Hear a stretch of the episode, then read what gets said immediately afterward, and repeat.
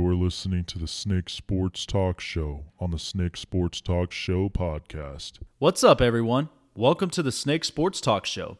Be sure to like, follow, and subscribe to all media platforms Instagram, Twitter, Facebook, YouTube, Podbean, and Spotify by searching Snake Sports Talk Show. Ah, all right, ladies and gentlemen. Welcome, welcome, welcome. This is the Snake Sports Talk Show, wherever and however you may be listening to me today here on my podcast show. Instagram, Twitter, and Facebook, and all my social media platforms. You can like and follow me. Also, subscribe to the YouTube channel, Spotify, and the Podbean Podcast Network just by searching Snake Sports Talk Show. I am so happy to be here with you guys today. And let me just let me reiterate that. How about all weekend long? Because I know with everything that's been going on on the outside, I don't have to be constantly reminded. But I'm so glad to just be pull up a chair, start my computer up, start my microphone, and put my headset on, and to connect with all of you all throughout this weekend just by talking sports. Boy, I tell you, it was a busy week. Absolutely a busy week, and it's going to be even busier.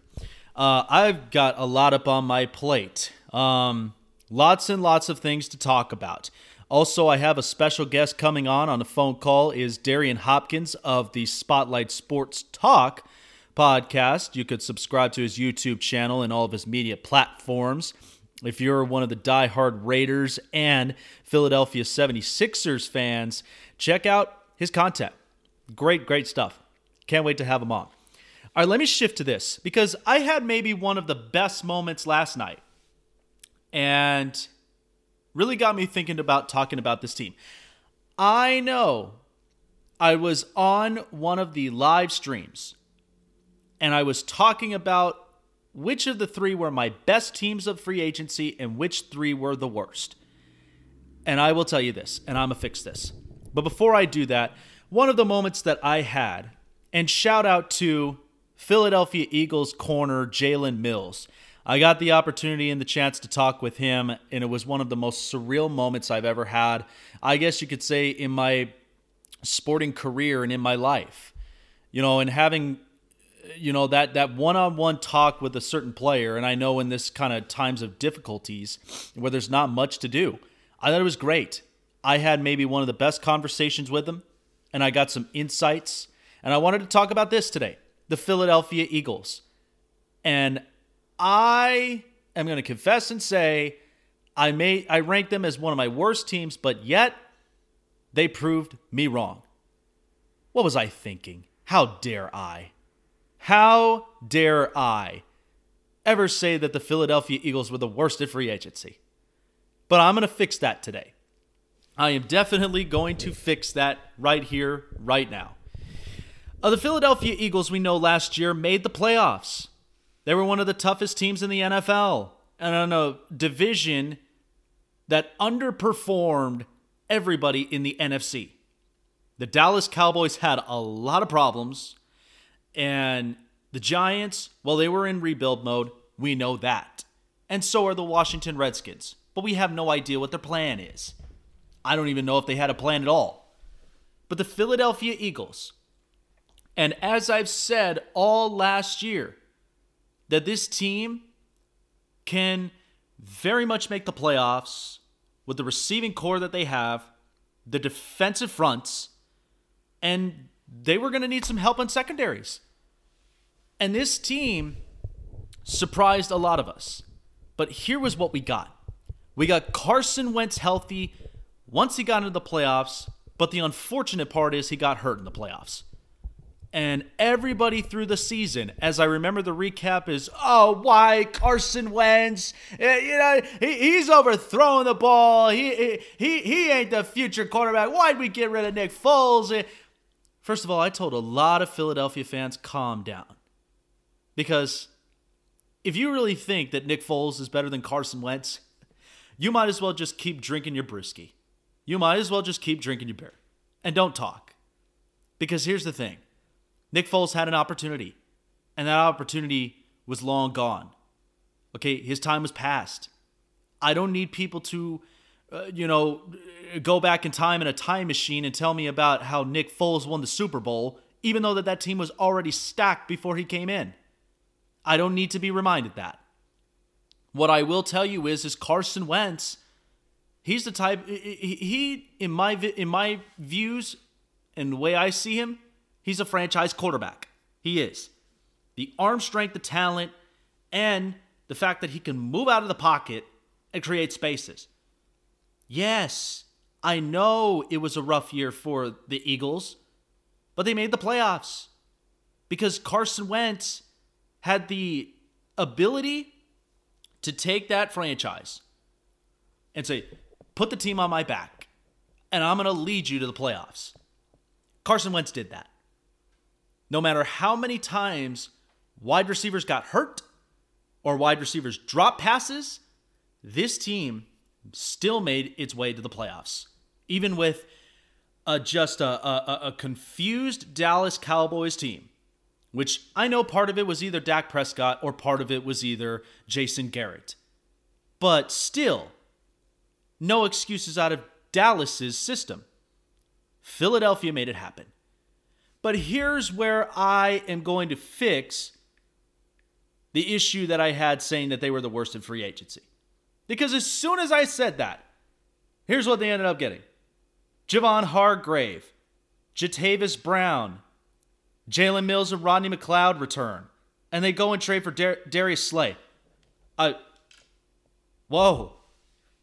Yeah, they literally put the money where my mouth is. And you know what? I was fine with that. How dare I?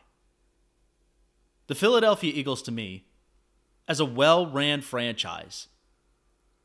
And I think the day after I ended up saying that really showed me clarity of what this franchise is all about.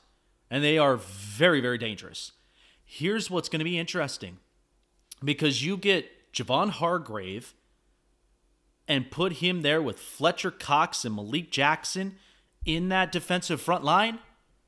Nobody in the NFC East wants any part of that. And not to mention, here's what's also interesting. And I got a chance to talk with Jalen Mills about this.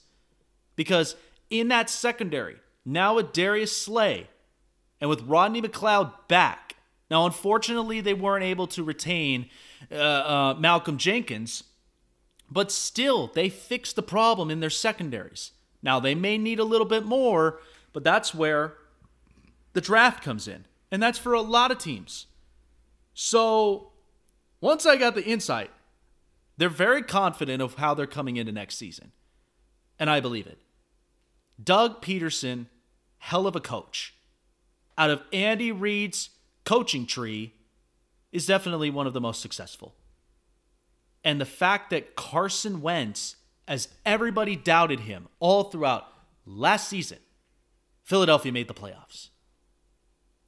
And for all of those so called Philly fans who said Nick Foles was a better quarterback than Carson Wentz, well, you got what you deserved. That's just my opinion. Carson Wentz is your future. He is your franchise quarterback. Now, I will say this that if anything was to happen with Carson Wentz, whether it's another injury, that can potentially change a lot of things. And maybe they might go and draft a quarterback. But at this moment now, Carson Wentz is still your franchise quarterback. I don't care what anybody says, but I will reshape this. I think Philadelphia did an amazing job during free agency. They proved me wrong, and I was fine with that, and I was actually kind of excited. Once I started to, you know, once I asked Jalen Mills how confident they were going in, he was absolutely confident. Why? Because he knows. Philadelphia, they all know what next season is going to bring them. Yes, the team was plagued with injuries, but you cannot blame a lot of those injuries and those drop passes on Carson Wentz. You can't. The fact of the matter is, Nelson Agholor, who, by the way, I did not enjoy his performance. He's now a, a Las Vegas Raider. He's come here into Vegas and he's going into a Raider system. But if he outperforms with Derek Carr than he did with Carson Wentz, uh, uh, that'll just light me up even more. But Philadelphia, don't kid yourselves. Some people that think Philadelphia lost their mind, I think they're still the smartest organization in the NFL and in the NFC. Let me shift to this because here's what was interesting.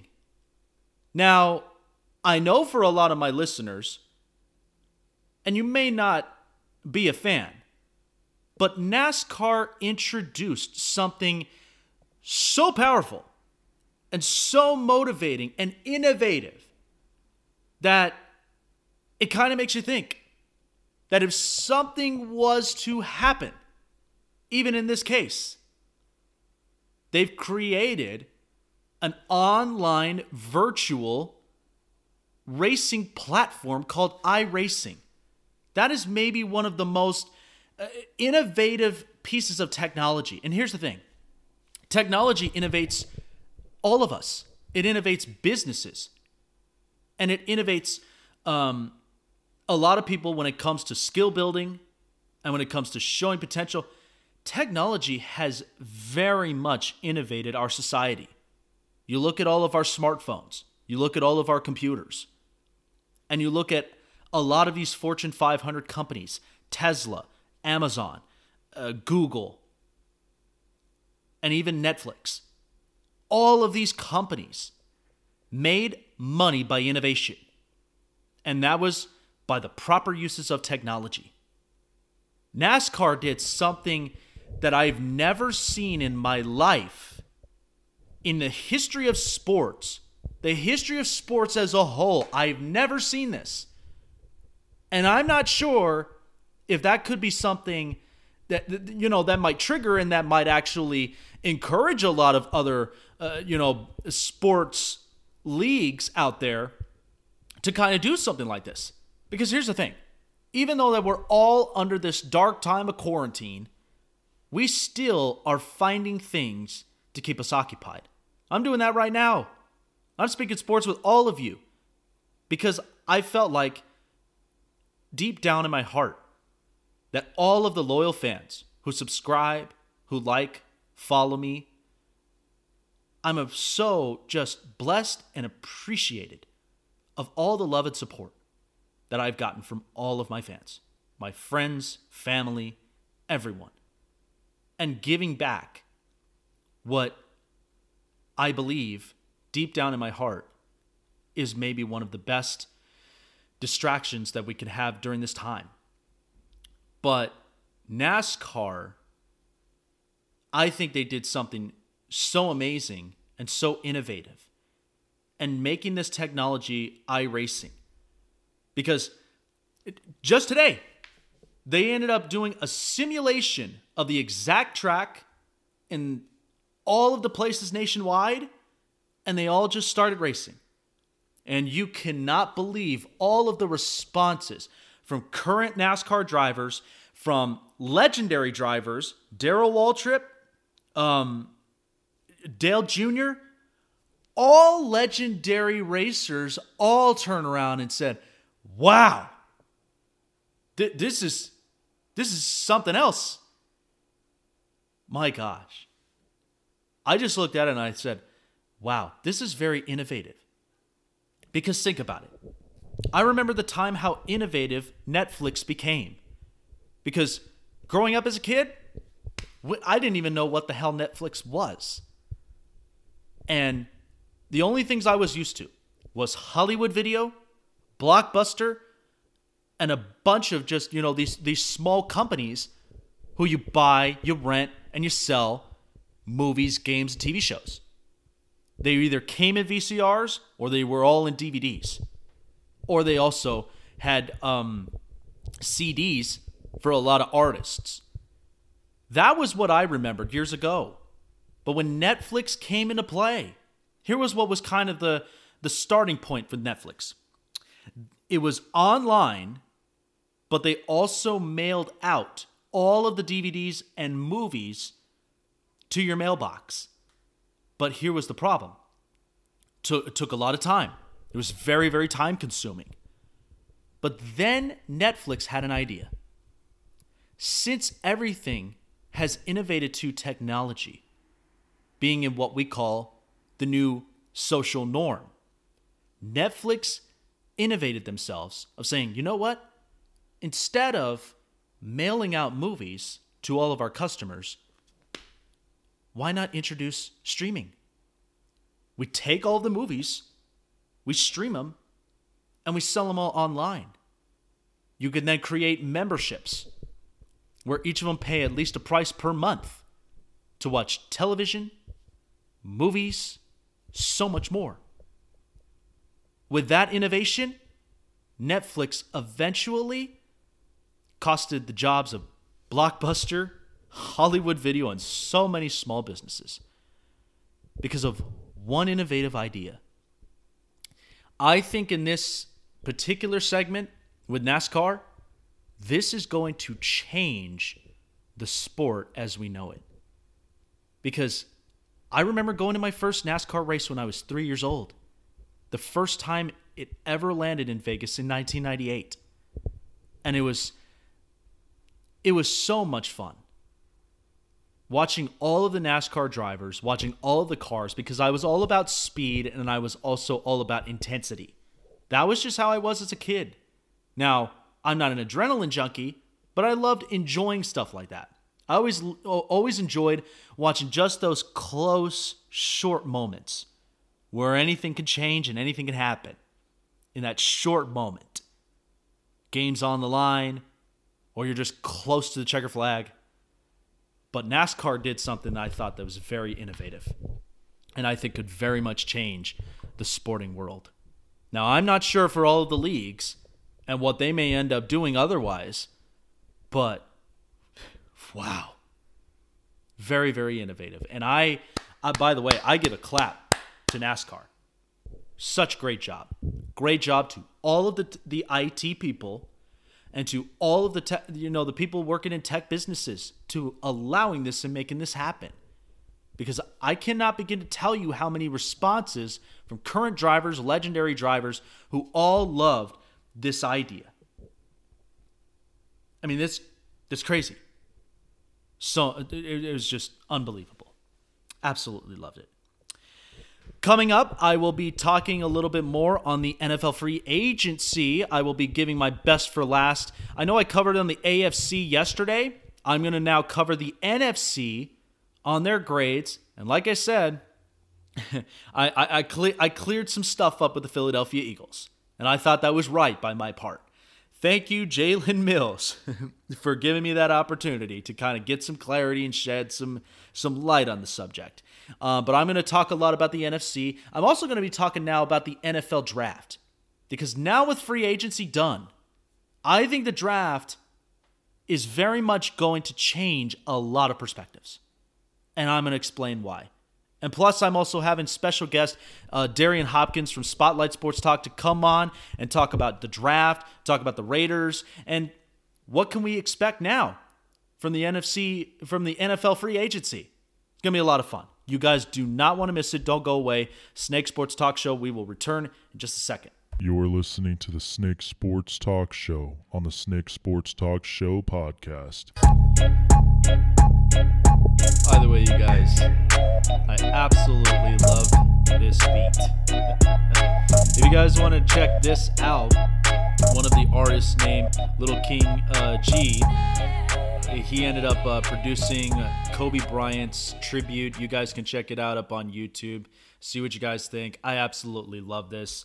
Uh, one of my good friends ended up sending me this and said it was played all throughout Los Angeles. And I know during the time of, of Kobe uh, Kobe's passing was very emotional, but once this song came out and I took a listen, I said, "Wow, this I mean this is really really good." Love the music, love the beat. Go check it out. All right, so as I mentioned, because now NFL free agency has kind of calmed down, we still got maybe the top 15 players still on the market. But I think up to this point, we've gotten close enough to where now we can start focusing in on the draft. I ended up getting a notification not too long ago that apparently the NFL and the commissioner had ended up talking about the NFL draft, which the draft would be here in Las Vegas. And it would be would have been open to the public. They already had a plan for it. They would end up starting the draft to where you had the Bellagio fountains, walkway carpet. All of that was going to be planned and it was going to be open for the public to be able to check out all of the players coming in from college to now starting their careers in the NFL. And it was would have been one of the most wildest parties that I think we would have ever seen in NFL history. And unfortunately, now with this coronavirus, that's not happening. But from one of my really, really good resources, and I'd seen this and I started to think, oh, wow, this is really happening and really changing. The NFL is looking to move the draft out of Vegas due to the coronavirus outbreak, and the league now is looking to move the draft to a studio where there would be live cuts to the team headquarters. I think that's smart, and I think that's great because look, out of everything that the coronavirus has now halted, the NBA, the Major League Baseball, the NHL, and of course, college hoops with March Madness. I mean, now that's over, canceled, done. The NFL, however, said, We're not closing our doors. This pandemic is not stopping us. Because a lot of the time, all throughout free agency, they were able to do business at home. They were able to connect with everybody online via the networks and they were able to make deal, deals happen. And plus, two, you have to think of the faxing of all of like the contracts, which I thought was very innovative. But the NFL, I will tell you this, has very much impacted all of our lives throughout this time because free agency gave us all sorts of resources to tap into, talk about, and get some insights. Not to mention now, we're moving into the draft. And of course, the draft's not happening here in Vegas. I was very excited and I couldn't wait. But the NFL, I will tell you, Roger Goodell looks like an absolute genius. Helping any way that he can for the league, the players, the organization, and most of all, the fans, giving the fans what they want. So the draft going into a studio, I think, is perfect and it's safe, and I think it works. And finally, the players will at least have the opportunities. Because I've already spoke about this about you know college hoops, that I think it's kind of hard. All of the seniors graduating by this year won't even be able to have a chance to showcase their skills since the tournament was canceled. And that's kind of hard because then what do those seniors do? Most of them are all going to now declare for the NF uh, for the NBA, and they won't even be able to showcase their skills. Most NBA teams, they may not even see what most of those players got, except for maybe reruns and replays of you know the past season. So there are some challenges, but I think at the very least, the NBA is doing what they can to make things happen. But ultimately, the NFL has already done that. Roger Goodell, I think in my mind, for the longest time when we viewed him as a terrible com- commissioner, I think times have changed and things have shifted. The NFL right now is probably one of the best, well ran leagues outside of the NBA and outside of all the other leagues. Because even though the NBA, Adam Silver did the right thing by issuing the quarantine moment, also giving the fans what they deserve to keep them plugged in and kind of take their minds off of everything that's happening outside. But the NFL today, I get I tip my cap to them. They did such a great job. They dealt with free agency. Now all the players are in their respective teams. And in the NFL draft, it's going to be interesting Now they're switching it over to a studio. It's a safer environment, social distancing, and it's in protection of the players. And I thank Roger Goodell for this. And I thank the whole NFL. I think this was exactly what they needed to do. And I think it's also for the sake of the players. Because we saw what happened with college hoops. And the NFL did the opportunity to step up and make this a much safer and an enjoyable environment for both the players, the leagues, and the fans. So I thank the NFL for that. Time now for the hot press. This is the hot press.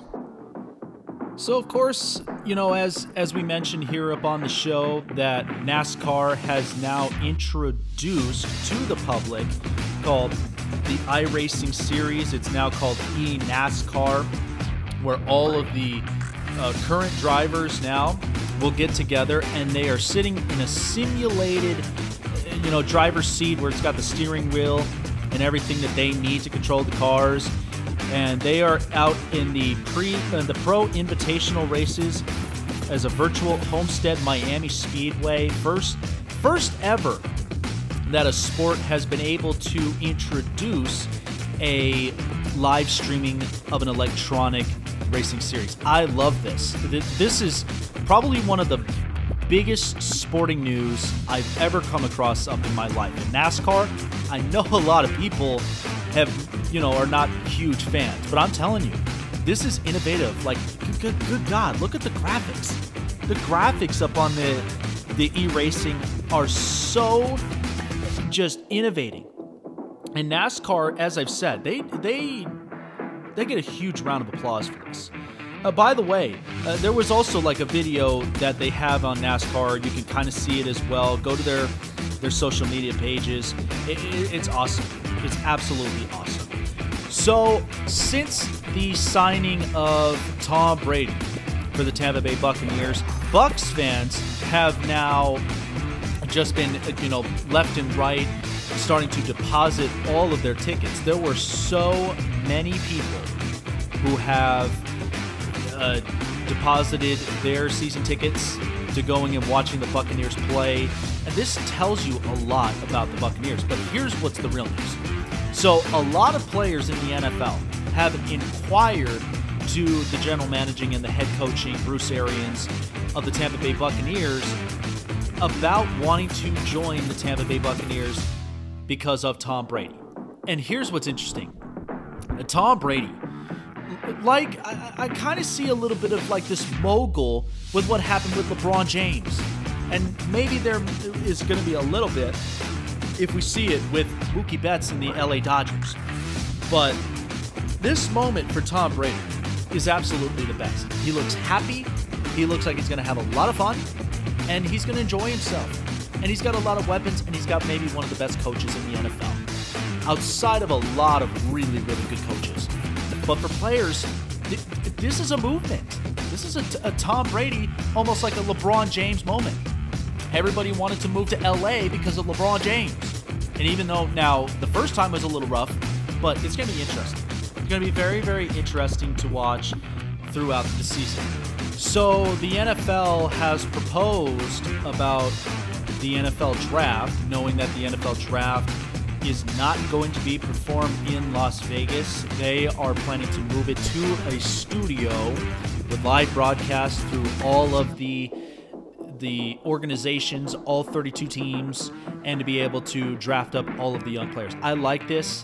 I very, very much do because even with the, you know, the, the, the implementing of social distancing and with this coronavirus outbreak, I think this does give a lot of young kids a chance to be able to go into the draft, get drafted by all of 32 respective clubs, and you know they'll still have a great time, even though that like you know all throughout this whole process with how bad this coronavirus has just become for a lot of fans. I like this. I think this is smart. I think this is maybe the best decision that Roger Goodell has done outside of what uh, Adam Silver has implemented for the NBA. I mean, this was a time for the NFL to shine. They did exactly that. And again, they are making moves day by day. So that was your hot press. This is the hot press. All right, folks. So this is the first time I'm ever introducing this here in my podcast. I am super excited. I'm introducing one of my favorite colleagues here that I talk about the NFL and the NBA all the way straight from Philly. He's a Raider and a Sixers fan. For all of my listeners here on the podcast, subscribed. Check him out at Spotlight Sports Talk on YouTube channel and all of the social media networks. Darian Hopkins, Darian, I cannot believe how crazy free agency has been. What has shocked you the most here during free agency? Well, thank you for the intro. I really do appreciate the um, the info. That's really dope, man. Thank you for that. Um, yeah, but free agency has been ridiculously insane. Uh, free agency with, you know, Hopkins getting traded and Stefon Diggs getting traded for all the picks. You know, that we did talk about it on Wednesday on my podcast. But still, at the end of the day, what a crazy, crazy week or slash month of NFL news coming down the pipeline. It's just been ridiculous, man. But I, I love everything about it. You know, some people are in new uniforms these days. I just I just can't wait for the season to start. Absolutely, and you know it, it's been. Uh, you know, like I said, it's been busy, and I'm very, very glad that the NFL was able to, you know, all systems go, ready to get free agency going, and you know, kind of doing it on the comfort of their homes, faxing out all of the contracts. I think that this is very innovative for the NFL. But let's start a little bit on on a couple of specific players. You did mention about DeAndre Hopkins and Stefon Diggs.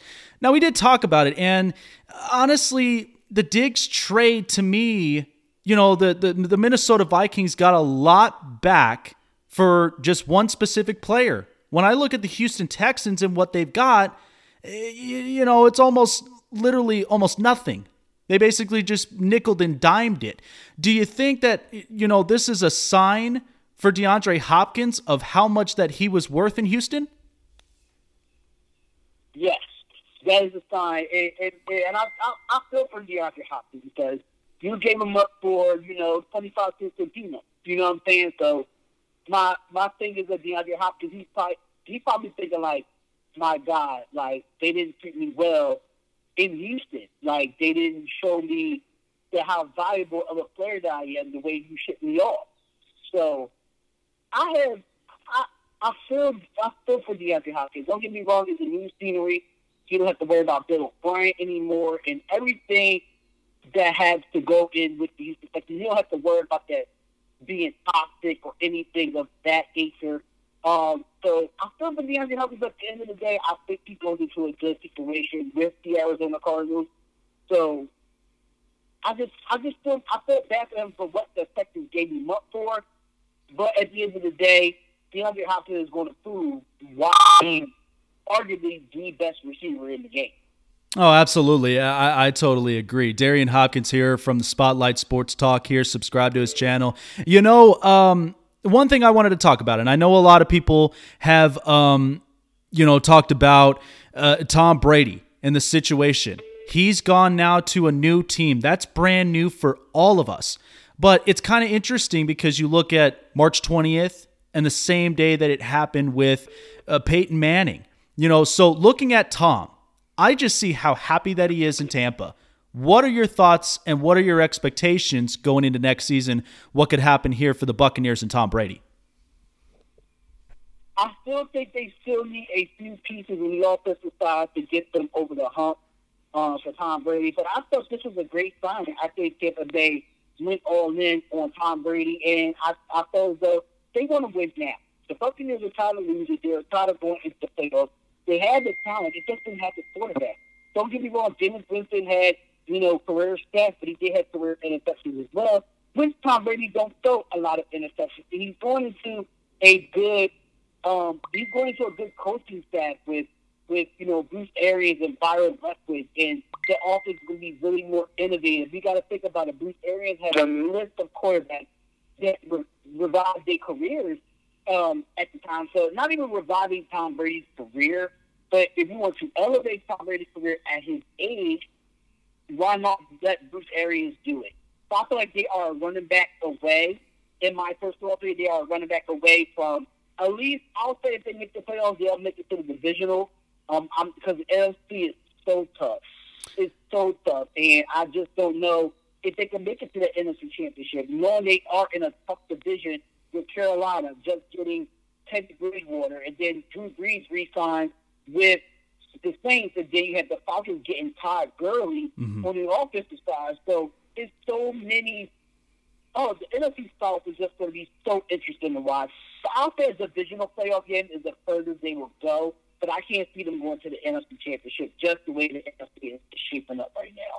No, and I agree, and I and I think that you know the Tampa Bay Buccaneers. I mean, I I I, I looked at this defense in the second half, and I thought that they played much much better football, and I think that they're kind of primed up, you know, for bigger expectations. Maybe not great ones, but something that can at least improve this organization because they've been kind of in the middle in the pack for a while. But um, but one thing I wanted to talk about, even with uh, with Tom Brady, is the fact that he goes to the Buccaneers, but yet there have been a lot of reports about you know the Chargers looming around, and some are saying you know the Chargers didn't try hard enough.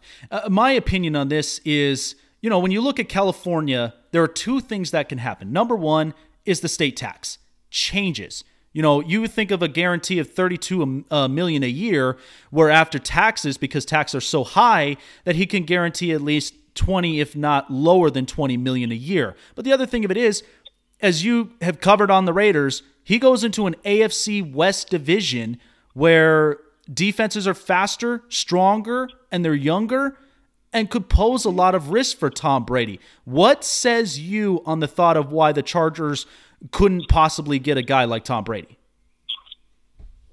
Now, as a Raiders fan, I thought that Tom Brady didn't come to the AFC West, but but um, while the Chargers didn't get him, I think they don't. I think they want to look into the future. I don't think they want to go 43 year old quarterback.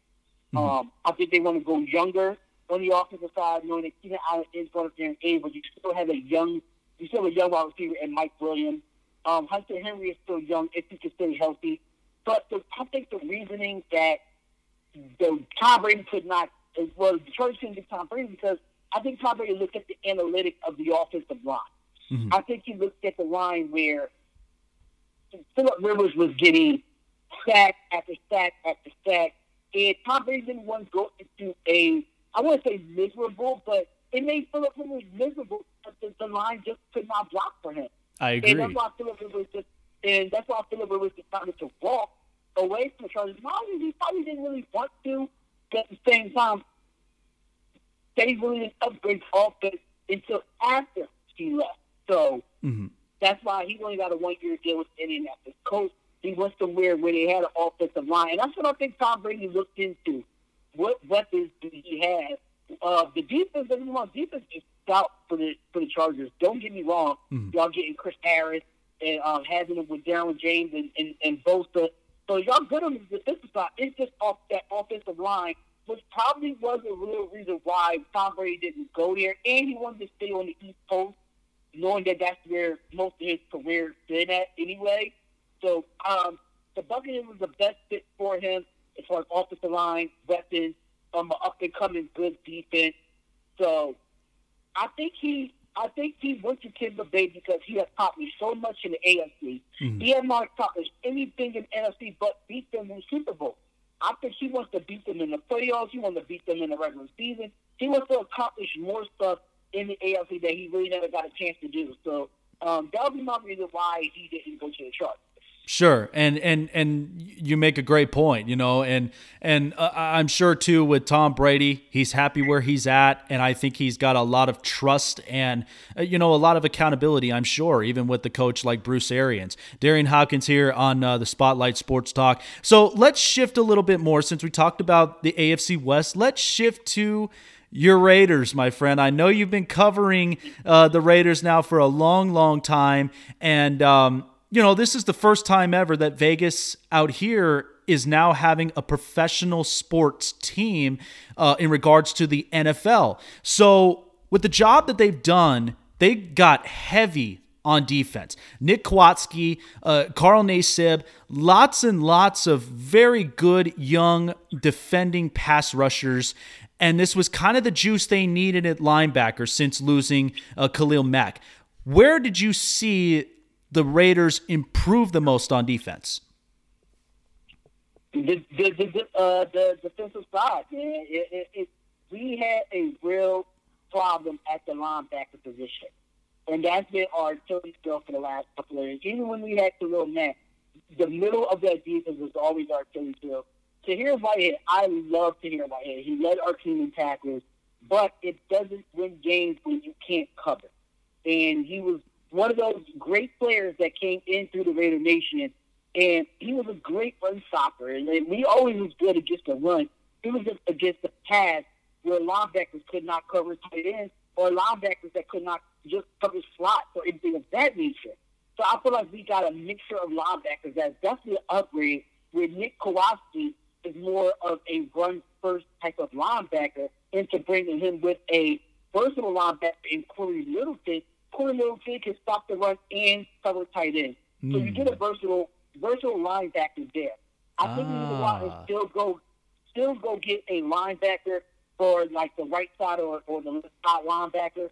But defensively, that's the defensive line. When I say we did so great in free agency on the defensive line, I love that we end up getting Maliek Collins, defensive tackle from um, the Dallas Cowboys.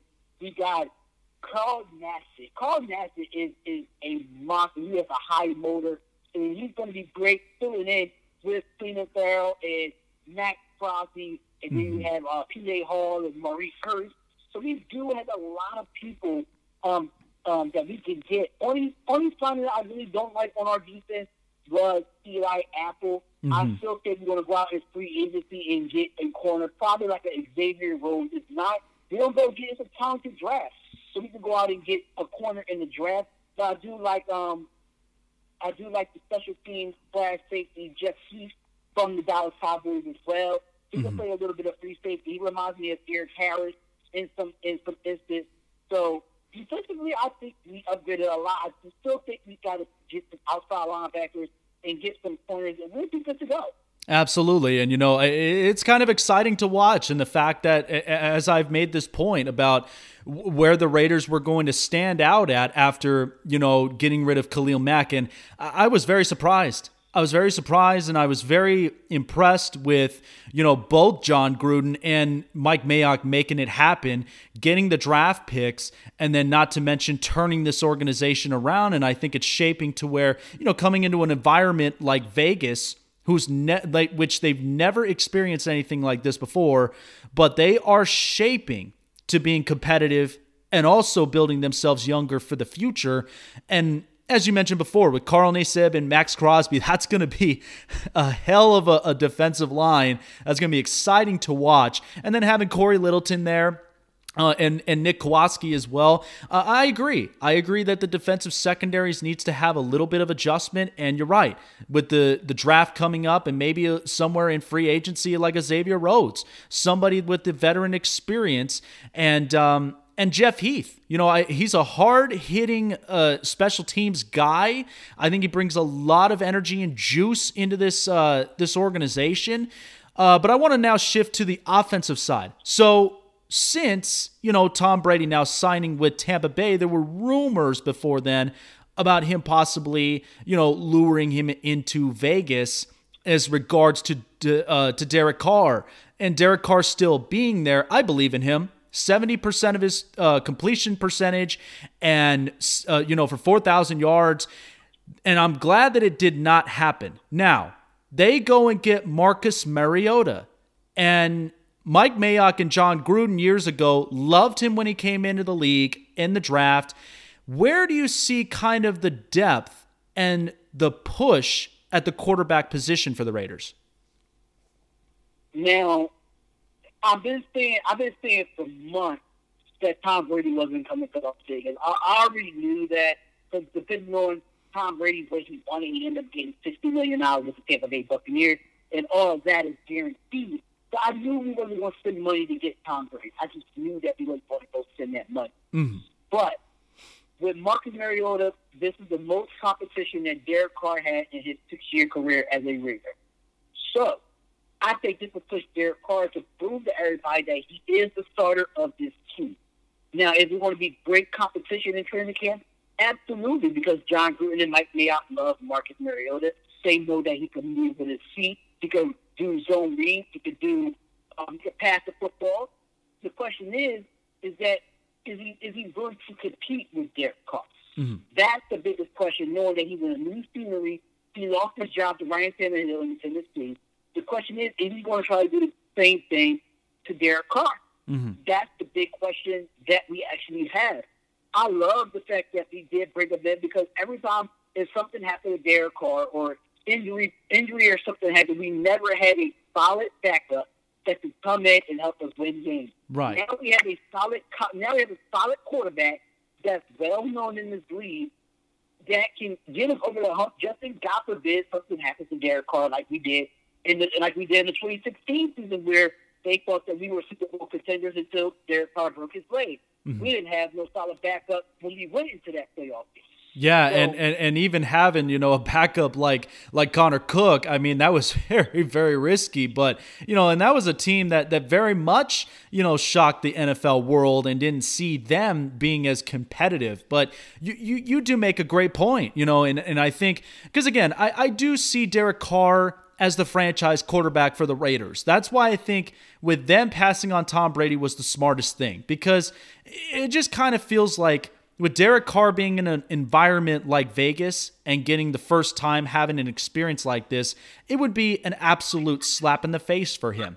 But uh, I think now, you know, coming into this next season, I think it's going to be a lot of fun. And I think it's also going to be, uh, you know, it's going to shed some clarity come, you know, down the middle of the season when the Raiders, you know, start to, you know, come across those prime time games and where Derek Carr absolutely has to look like his best. Yeah, and I, I absolutely agree. I just feel like a lot of Raider Nation don't really want Derek Carr as a quarterback anymore. But if you really look at the offensive side, the only problem that you have is there's no touchdown. Now, if we go out and get some receivers, um, like a Robbie Anderson or a uh, Breshad Perriman in free agency, knowing that we did end up getting Nelson Agholor, and that was a question mark to me. But I had to look back on it like, maybe he needed that scenery, and we have to look at it too. Mm-hmm. Nelson Agholor had two different quarterbacks flipping in and out, back and forth with the Philadelphia Eagles with the Nick Foles and Carson Wentz. Mm-hmm. Now we won't probably won't have that with Mariota and Derek Carr.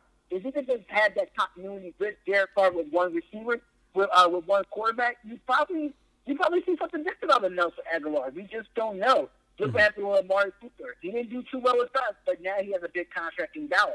So mm-hmm. I think the one year deal was a proven deal so they could prove to see what he could do with us. But as far as Derek Carr goes, um, Derek Carr, he's going to have to step up in free agency because Mariota is not really trying to be a backup in this league. He's really not trying to be a backup. Mm-hmm. So if you really want to win that starting job, you have to prove that you can win the starting job. Oh, great, great stuff. Darian Hopkins of the uh, Spotlight Sports Talk. Man, it's always so good just talking with you, you know, and and uh, and you're absolutely right. And the other thing that I'm sure, you know, all of us are going to pay attention is the production levels of Nelson Agholor. I mean, the fact that he had an awful lot of drop ball passes thrown to him and you know, if he turns it around, as you said, it's a change of scenery. If he turns it around, I'm sure that sends an, a, a, a, message to Carson Wentz and even for the Philadelphia Eagles. But the only thing that we really can do at this point is just wait and see what the upcoming season will be. So I want to shift now to the NFL draft, which I know for a fact you're you've covered it, and um, you had some great insights on certain organizations. And uh, because I, I made this point a couple of weeks ago about this being a, a, draft that's going to be a complete quarterback carousel because there are a lot of teams that need quarterbacks the Dolphins, the Chargers, the Bengals, so many teams out there after free agency that needs a quarterback. So, just kind of recap with us where do you kind of see this draft shifting to with now the, the draft class that we have of quarterbacks? Who do you think right now could be the biggest snag and could be somewhere where he'll be a special type of player coming into the NFL? Well, most of my, honestly, most of my actual my mock draft that I recently put up on the Top Ice Sports Talk YouTube, um, I think I only had a few quarterbacks in that mock draft. Mm-hmm. Um, I had Joe Burrow at number one for um, the Cincinnati Bengals, and then I had a mock draft where the Chargers trade up mm-hmm. and get the number three pick, and then you get and Detroit drops down to number six, and the Chargers move up to get Tua Tagovailoa. Mm-hmm. Now, I would love for that to happen, knowing that it's on the West Coast, it's warm, and it's kind of a risk, but I think you'll get a reward with it. My only concern with Tagovailoa is that hip injury when he gets hit. Mm-hmm. I don't know if he's 100. I think he's cleared to actually play and throw the football and physically do all physical activity. Mm. But I feel like y'all straight up to get the quarterback there. Um, I really think the sleeper pick that I had in this in this um in this mock draft, I think when the Patriots pick, I think the Patriots is going to pick Jordan Love out of Utah State. I think he can come in and, and compete with with Brian knowing knowing the Patriots signed Brian Hoyer Mm-hmm. And, and and the guy Pittman, I think that's his last name for the Patriots. Mm-hmm. But Jordan Love to come in and actually play that job. Wow, so, that um, that would be very interesting. Absolutely. it'll be it'll, it'll, definitely be very interesting. And as far as the Miami Dolphins go, I think I'll pick the quarterback there. I'm not too sure of that list, but I have a few. Uh, do you know? I'm going to have no running back in my top first round. Mm-hmm. I had more defensive players and offensive linemen because that's what's really needed. Um, with the Vikings, the Vikings needed offensive linemen. Mm-hmm. Um, I have a few receivers in there. Um, and with me, knowing that the way that we, with the Raiders at number 12, knowing that we actually addresses the defense, I think we go defensive line here as well with Derrick Brown from Auburn. And mm-hmm. then number nine, we, I mean, number 19, we'll go get Henry Ruggs from Alabama. So mm. I think our draft changes knowing what happened in free agency. So a lot of offensive tackles, a lot of receivers, a few quarterbacks, and, and, and some defensive players as well. Yeah, and I think that eh, you know with this draft class because you know when you look at the offensive line and everybody that's there, eh, I mean very very lucky do you think most of these organizations eh, the ones that really do need to fix the offensive lines, you know there's only about a at least a couple of them, maybe 3 or 4 that will go somewhere in those first two rounds. And will absolutely be big time upgrades if teams couldn't get offensive linemen, uh, you know, during free agency. And I think that that would be a huge splash for them. But not a whole lot of offensive lineman guys. Um, but I will say this: we've got 50 wide receivers in this draft, and Three of them, as I mentioned to you before, uh, Jerry Jeudy, CeeDee Lamb, and Justin Jefferson. Now, there is a lot of speculation with teams that have moved on from their star wide receivers to now going and drafting another one. And I've said this some offensive weapons like wide receivers and running backs and a little bit of tight ends will come and go. But when you look at some of these receivers, which one of those do you think will stand out and prove himself to be a potential number one wide receiver in this league? And that number one person, and a lot of people are going to be interested about this. And I'm going with the San Francisco 49ers with the number 13 pick. And I'm going to tell you why, because the coach gave up that 13 pick to trade for DeForest Buck. Yeah. So with that 13 pick and losing Emmanuel Sanders, the best fit for a wide receiver to go to San Francisco is CeeDee Lamb. Hmm. CeeDee Lamb is the best fit for the San Francisco 49ers. Look what they did with Deebo Samuel last year. Yes. Deebo Samuel, he was very underrated in the draft. And he came out and he started balling. And yes. that Augusta oh, picked me higher. I feel like CeeDee Lamb could be one of those outstanding players. And I think that I really wanted the Raiders to get him, but knowing that what we're doing in free agency, I can see us going back to 19 to get in Henry Ruggs. Mm-hmm. But CeeDee Lamb at 13 would be the best fit. I love his yards after the catch. Wow. So I... He could go to the foot. His yards after the catch, he was top five in in the Big 12 with yards after the catch. And I understand that we, he, he really didn't do well in, in the college playoffs. But if you look at that man's season highlights and the mm-hmm. numbers that he put up, he fit that 49ers off. Wow, and yeah, and, and wow, that's a, that's a very very good, uh, interesting analysis there because you're absolutely right. And I look at San Francisco and how young that they are. You know, the fact that a lot of people had speculations about Jimmy G and you know his his offensive core, but the thing that people have to realize, even when um, you know Emmanuel Sanders came into San Francisco in the trade, you know, it, this made this offense pop. And a lot of players, like you mentioned, Deebo Samuel, he came out and was just an absolute beast coming into, you know, the Super Bowl. So that that I think is going to be an interesting look and a, and probably one that we'll watch for a long time with CeeDee Lamb and, and Deebo Samuel. I think Samuel's going to be primed for an even bigger year next year. Uh, but having CeeDee Lamb there is is very much going to you know help this San Francisco offense and maybe even kind of change the speculation uh, with Jimmy Garoppolo. Right, and I, and, and even in my mock draft, I even had um, Jerry Jeudy going to the Broncos, teaming up with Drew Lock.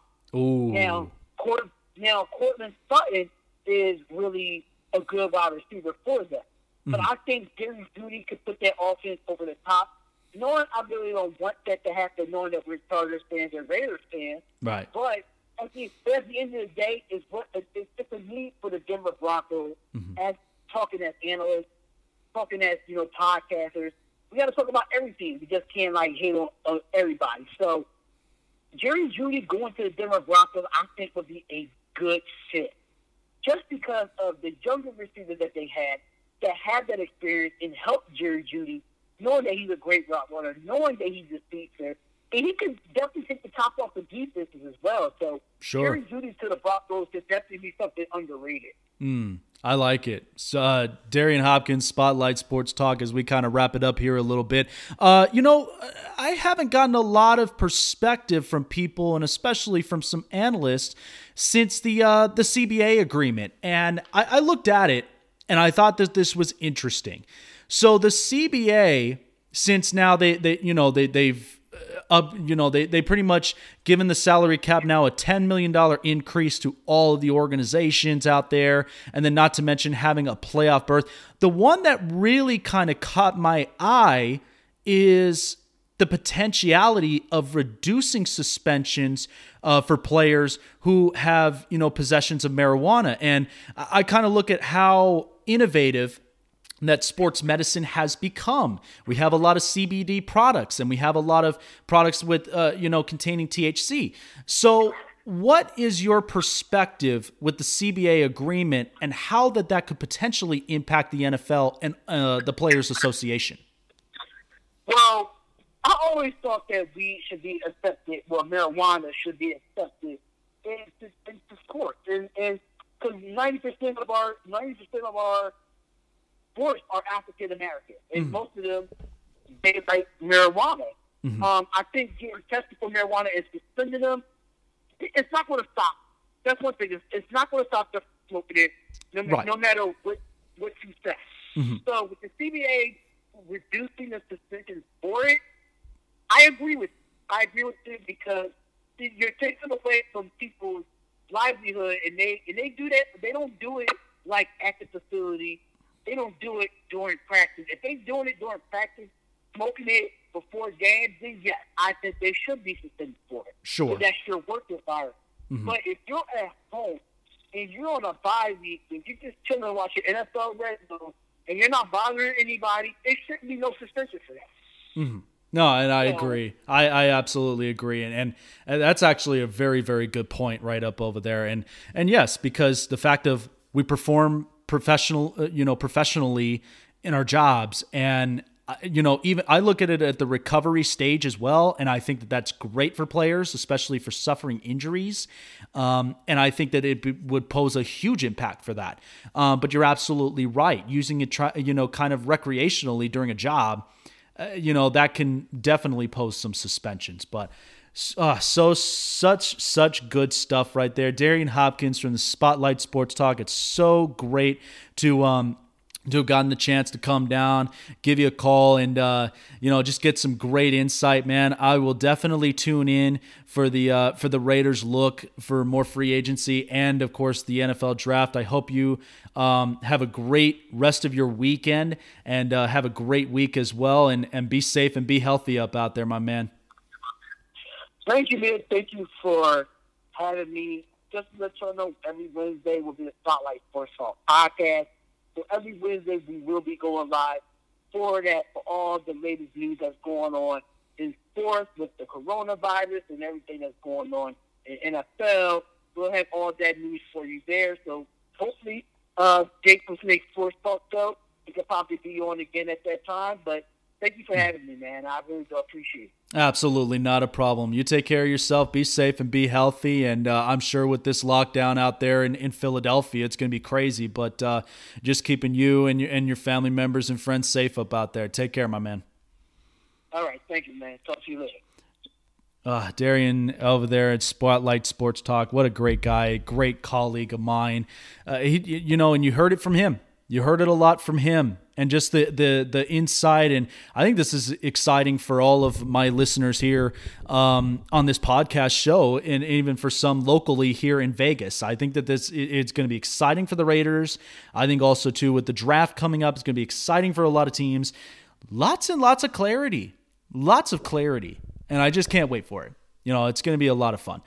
So coming up next, I'm going to have my best for last um, with the NFC draft grades. It's going to be, you know, it, it's going to shed some light. I've already spoke about the Philadelphia Eagles as well, but it's going to change my mind up on that. So you guys don't want to miss that. I will be right back here with the NFC free agency grades coming up on the Snake Sports Talk Show. Don't go anywhere.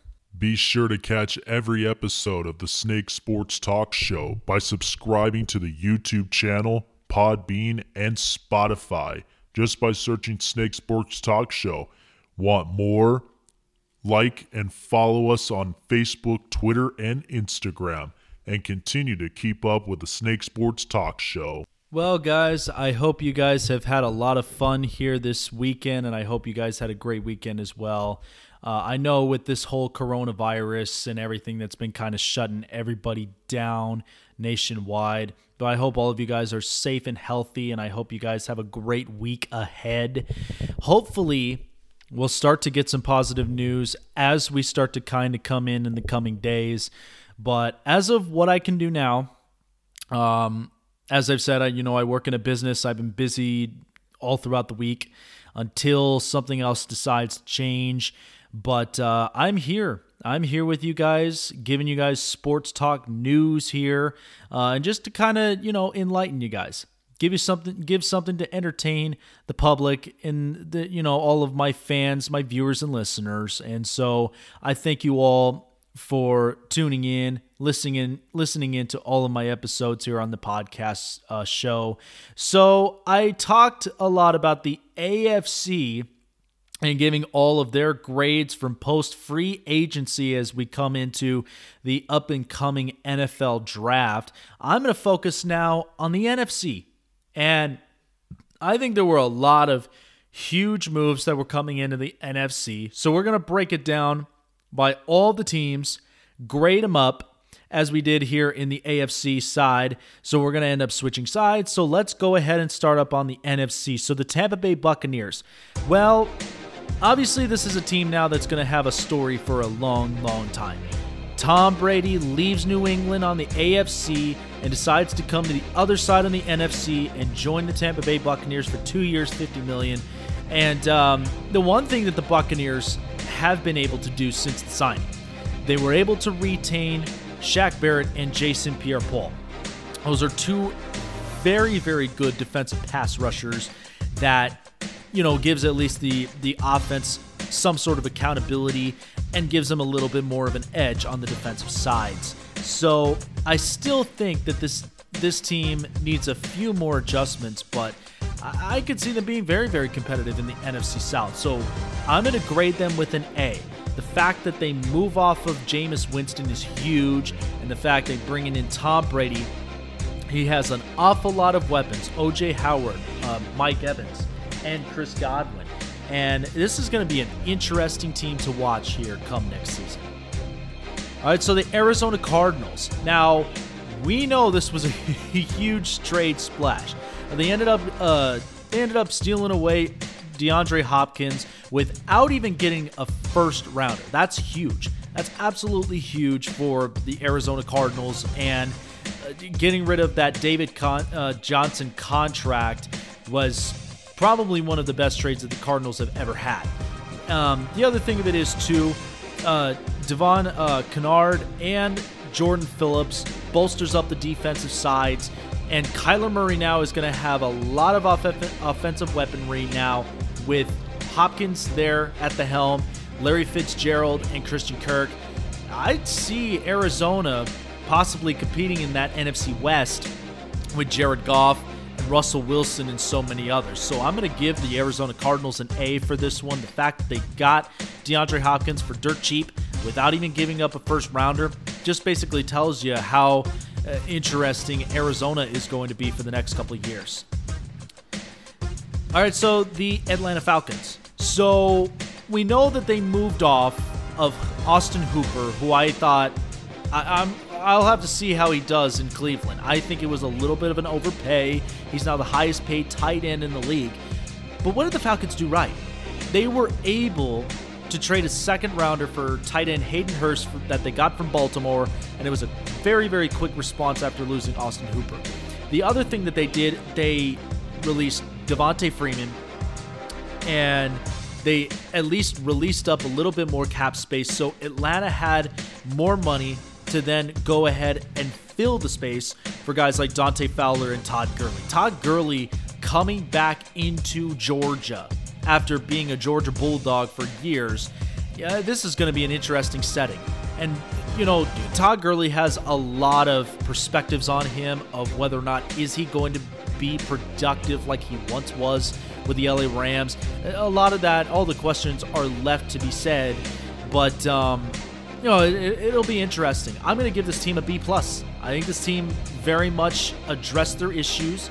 They at least got rid of a couple of players to release up the cap space. So the Falcons are kind of staying maintained. I don't think they're going to be making a huge jump, but I do like the fact of what they're doing currently to try to at least keep a, a couple of notable players.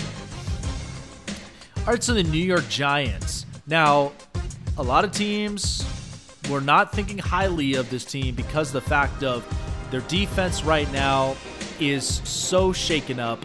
They've literally got rid of a lot of pieces. Janoris Jenkins, uh, you know, they, they, they, got rid of Olivier Vernon before uh, in last year's offseason. The other problem of it is they ended up uh, releasing a, uh, Alec Ogletree and a lot of defensive pieces. And uh, I thought this was they, they did very very good. They ended up getting James Bradberry and Blake Martinez. Blake Martinez was an absolute steal. That was a very very good steal. Now, the draft could very much change for the New York Giants, and I'm keeping an eye on this team to see exactly what could happen, you know, in the coming days and what could possibly happen in the draft. Their offense right now is set to where it is with Saquon Barkley, Daniel Jones, Darius Slayton, uh, uh, uh, Sterling Shepard, and of course Evan Engram. That is a young offensive core under Joe Judge, the new head coach, that I think we're going to see for a long time. I'm going to give the Giants a B. Uh, uh you know, they're a team that's kind of they're going to find their way to sneak in, be competitive. I didn't see Daniel Jones outperform like he has. So it just basically tells you how good he can play in this league.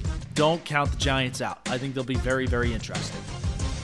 Right, the Philadelphia Eagles. So this was a team that was plagued with injuries but managed to end up getting into the playoffs. They got into the playoffs. Carson Wentz decides to take the franchise, put it on his shoulders, and they made it in. Now, they did have some problems in that secondary backfield. Jalen uh, Mills was hurt, and then not to mention Malcolm Jenkins had a little bit of some struggles.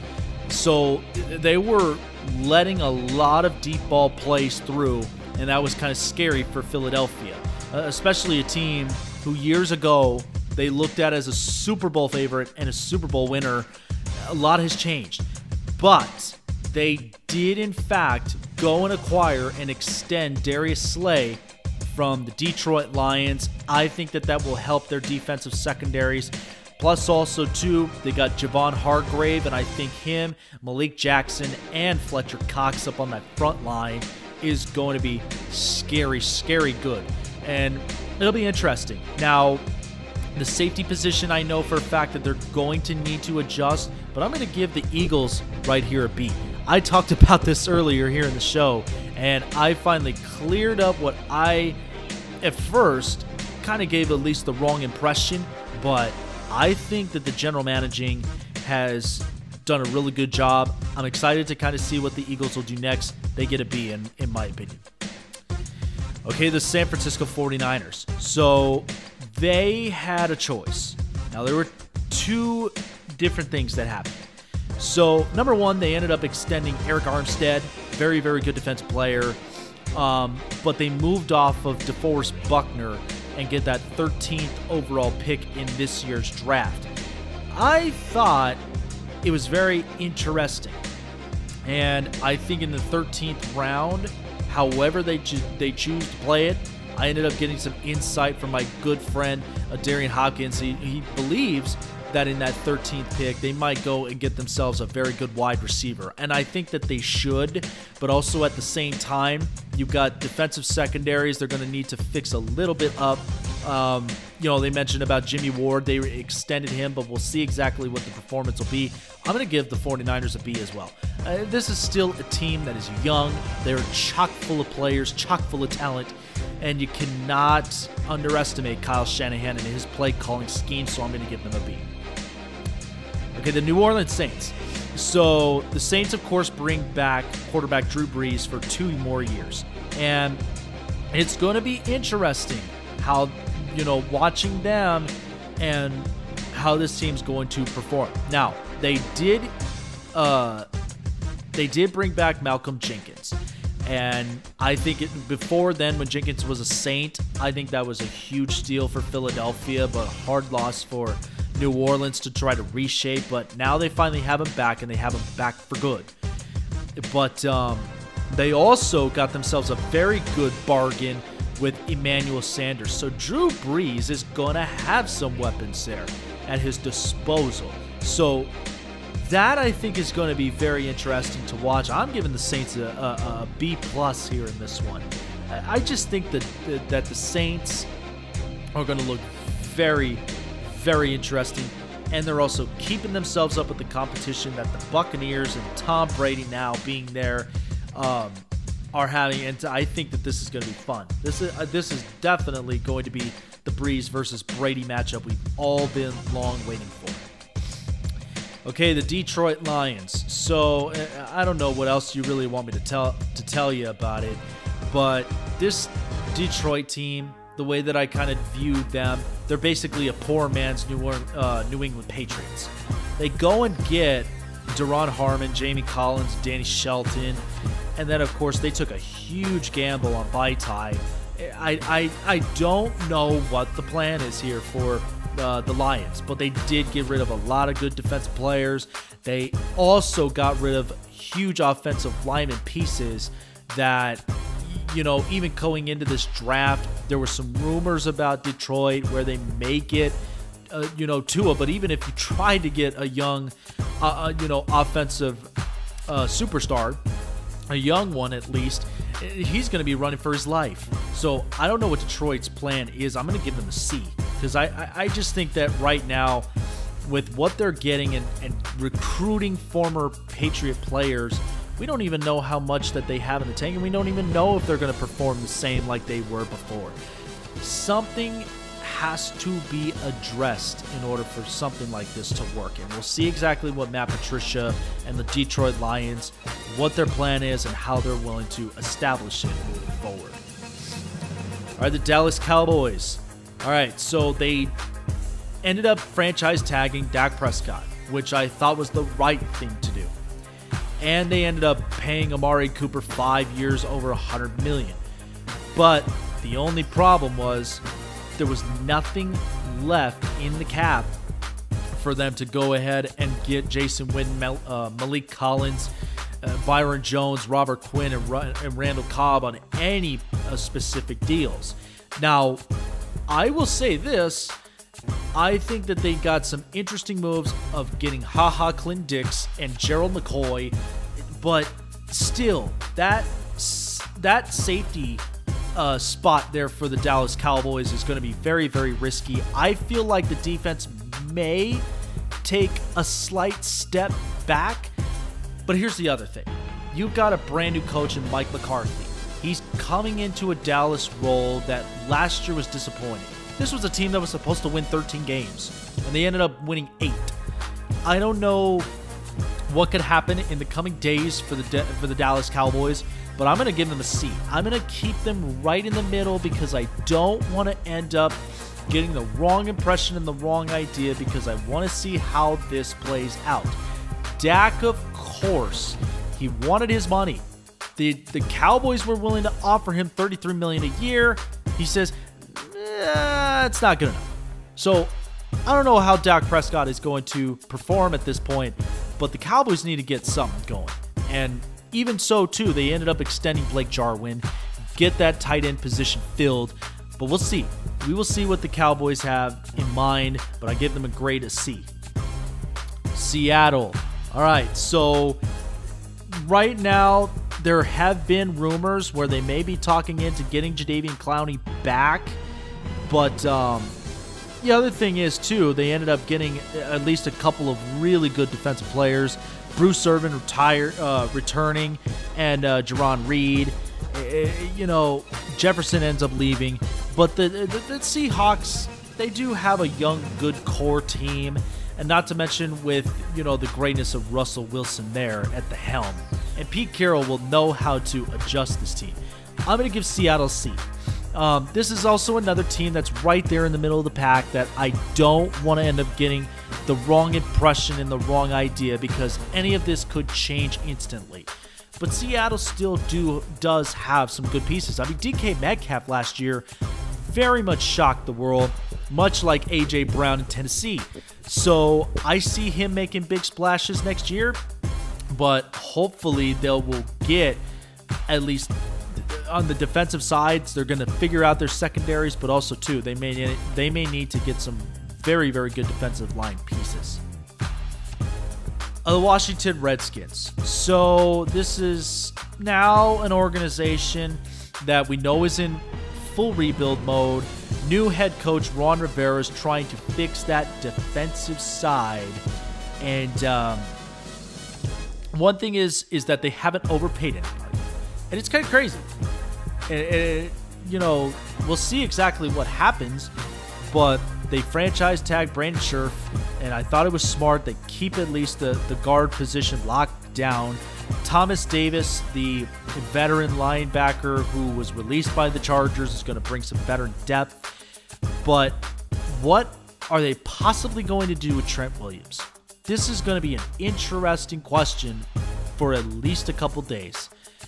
I, I don't know what the plan is in store for him, but I know that the Washington Redskins have the number two pick in the draft, and a lot of people are saying they need to end up fixing that defense, which they should. So I will give the Redskins, at the very least, um, a C. I just think there's a, that's another team that's going to be in the middle of the pack. You cannot underestimate Ron Rivera and what he's trying to reshape for this organization. It's going to be some exciting stuff of the Green Bay Packers. So this is going to be hard. This is going to be very, very hard for the Green Bay Packers. They lost two real good linebackers, Blake Martinez and Kyler Fackrell, to the Giants. And but they upgraded their position with Christian Kirksey, but at the same time, it, you know, they go and get Rick Wagner, uh, Rick Wagner to try to uh, replace Brian Bulaga, who they lost to the Chargers. That's a slight downgrade. I, you know, Wagner, who's coming off of a down year, I don't know what the plan is now for the Green Bay Packers, but I will tell you this.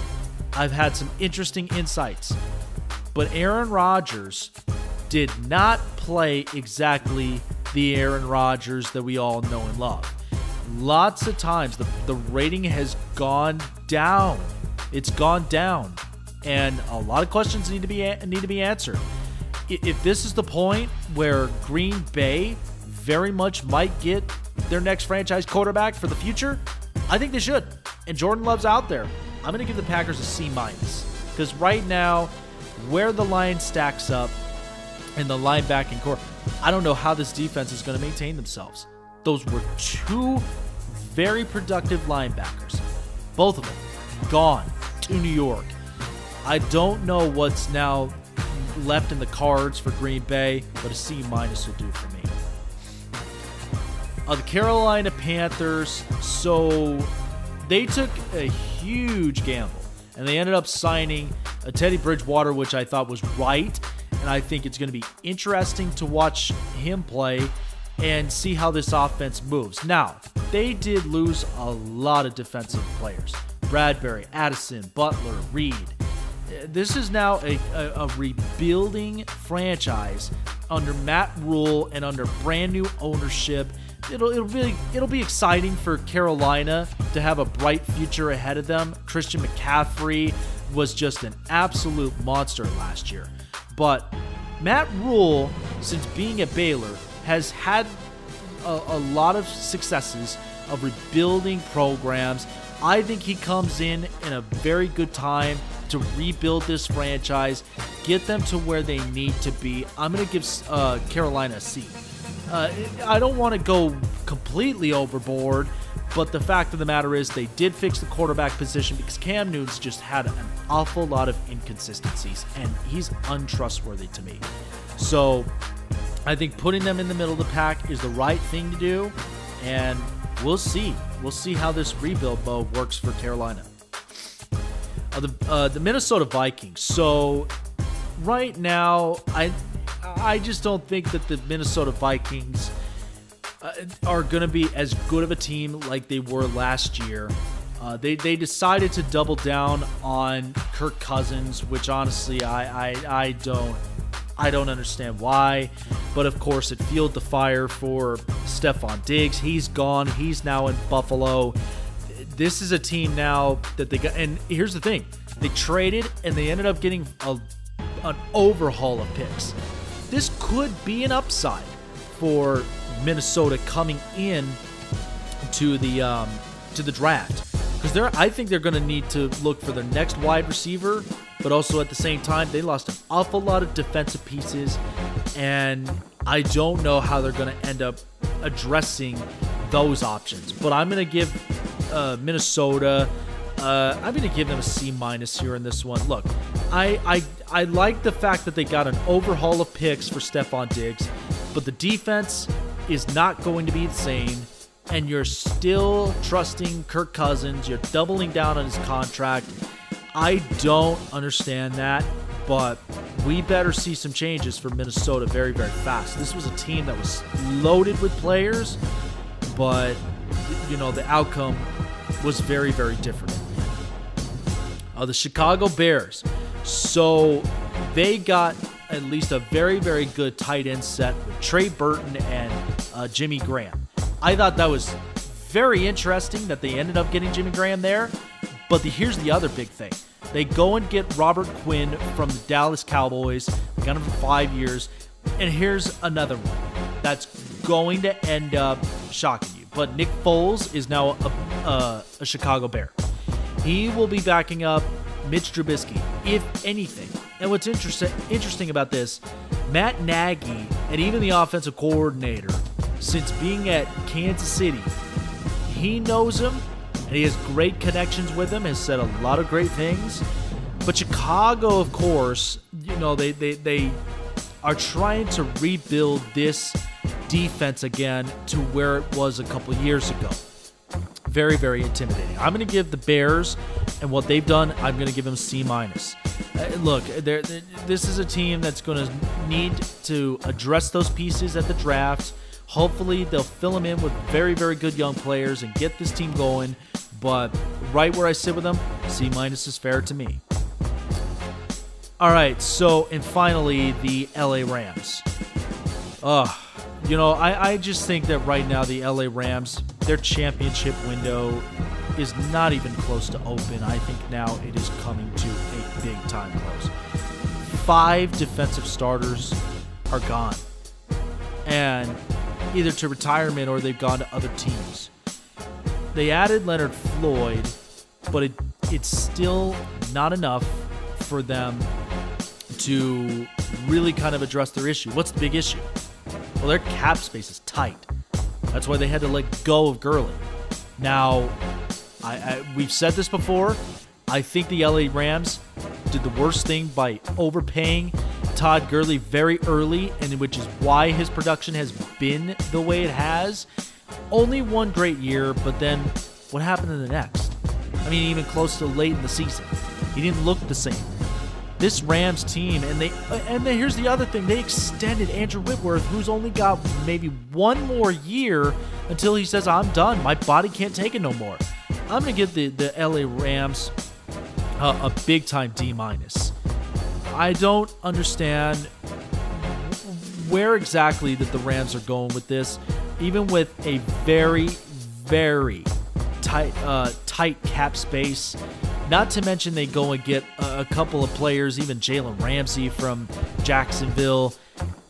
This is, I just think the championship window's closing for the Rams, and it is closing much faster than we think. It's going to be scary, but hopefully the Rams can fix this issue and get them back to where they were before. All right, well, folks, those are all of now my NFL grades. I hope you guys enjoyed it. Like, comment, share with me your thoughts of what you thought of the uh, the grades. I think that these are fair because right now we have a lot of teams that are kind of changing up in the NFC with the Tampa Bay Buccaneers and Tom Brady. Uh, Brees now has a bunch of weapons at his disposal between Emmanuel Sanders and Mike Thomas. You know, and, and there's a rebuilding Carolina with Teddy B and Matt Rhule that I think is going to be interesting and fun to watch. But this NFC's got some interesting competition. It's going to be very fun to watch. I can't wait for it any longer. Waiting and now seeing all these grades of free agency. Now they're all done. Now it's on to the NFL draft. And this is where things get very interesting. And I think it's going to be a lot of fun. So stay tuned with it. Thank you so much for being here and tuning in here to my podcast episodes. Uh, love all of you guys. Love your support uh, here for the show. Remember to subscribe to the show on Spotify. I'm also now on uh, on on uh, Postcast, I believe. Uh, I just ended up getting an, at least another social media site to post up all of my podcast episodes. So you can check it out there. You can also check me out on Podbean and subscribe to my YouTube channel. Also, like me on Facebook, follow me on Twitter and Instagram to keep up with all my posts on the social media platforms. And uh, I hope all of you guys had a great weekend. And I hope for great things in this upcoming week. it, it is going to be tough. We're already five days through, if not six, but it's going to be interesting. It's going to be interesting for the next couple days ahead. But I hope all of you guys are safe and healthy. And um, and like I said, tune in every weekend. I will have my podcast episodes up, and uh, yeah, this uh, we're basically playing this by ear. We're basically playing this by ear and seeing what will happen next. This is Jake the Snake signing off here on the Snake Sports Talk Show. Have a great week, and uh, can't wait to see you guys next weekend. Take care.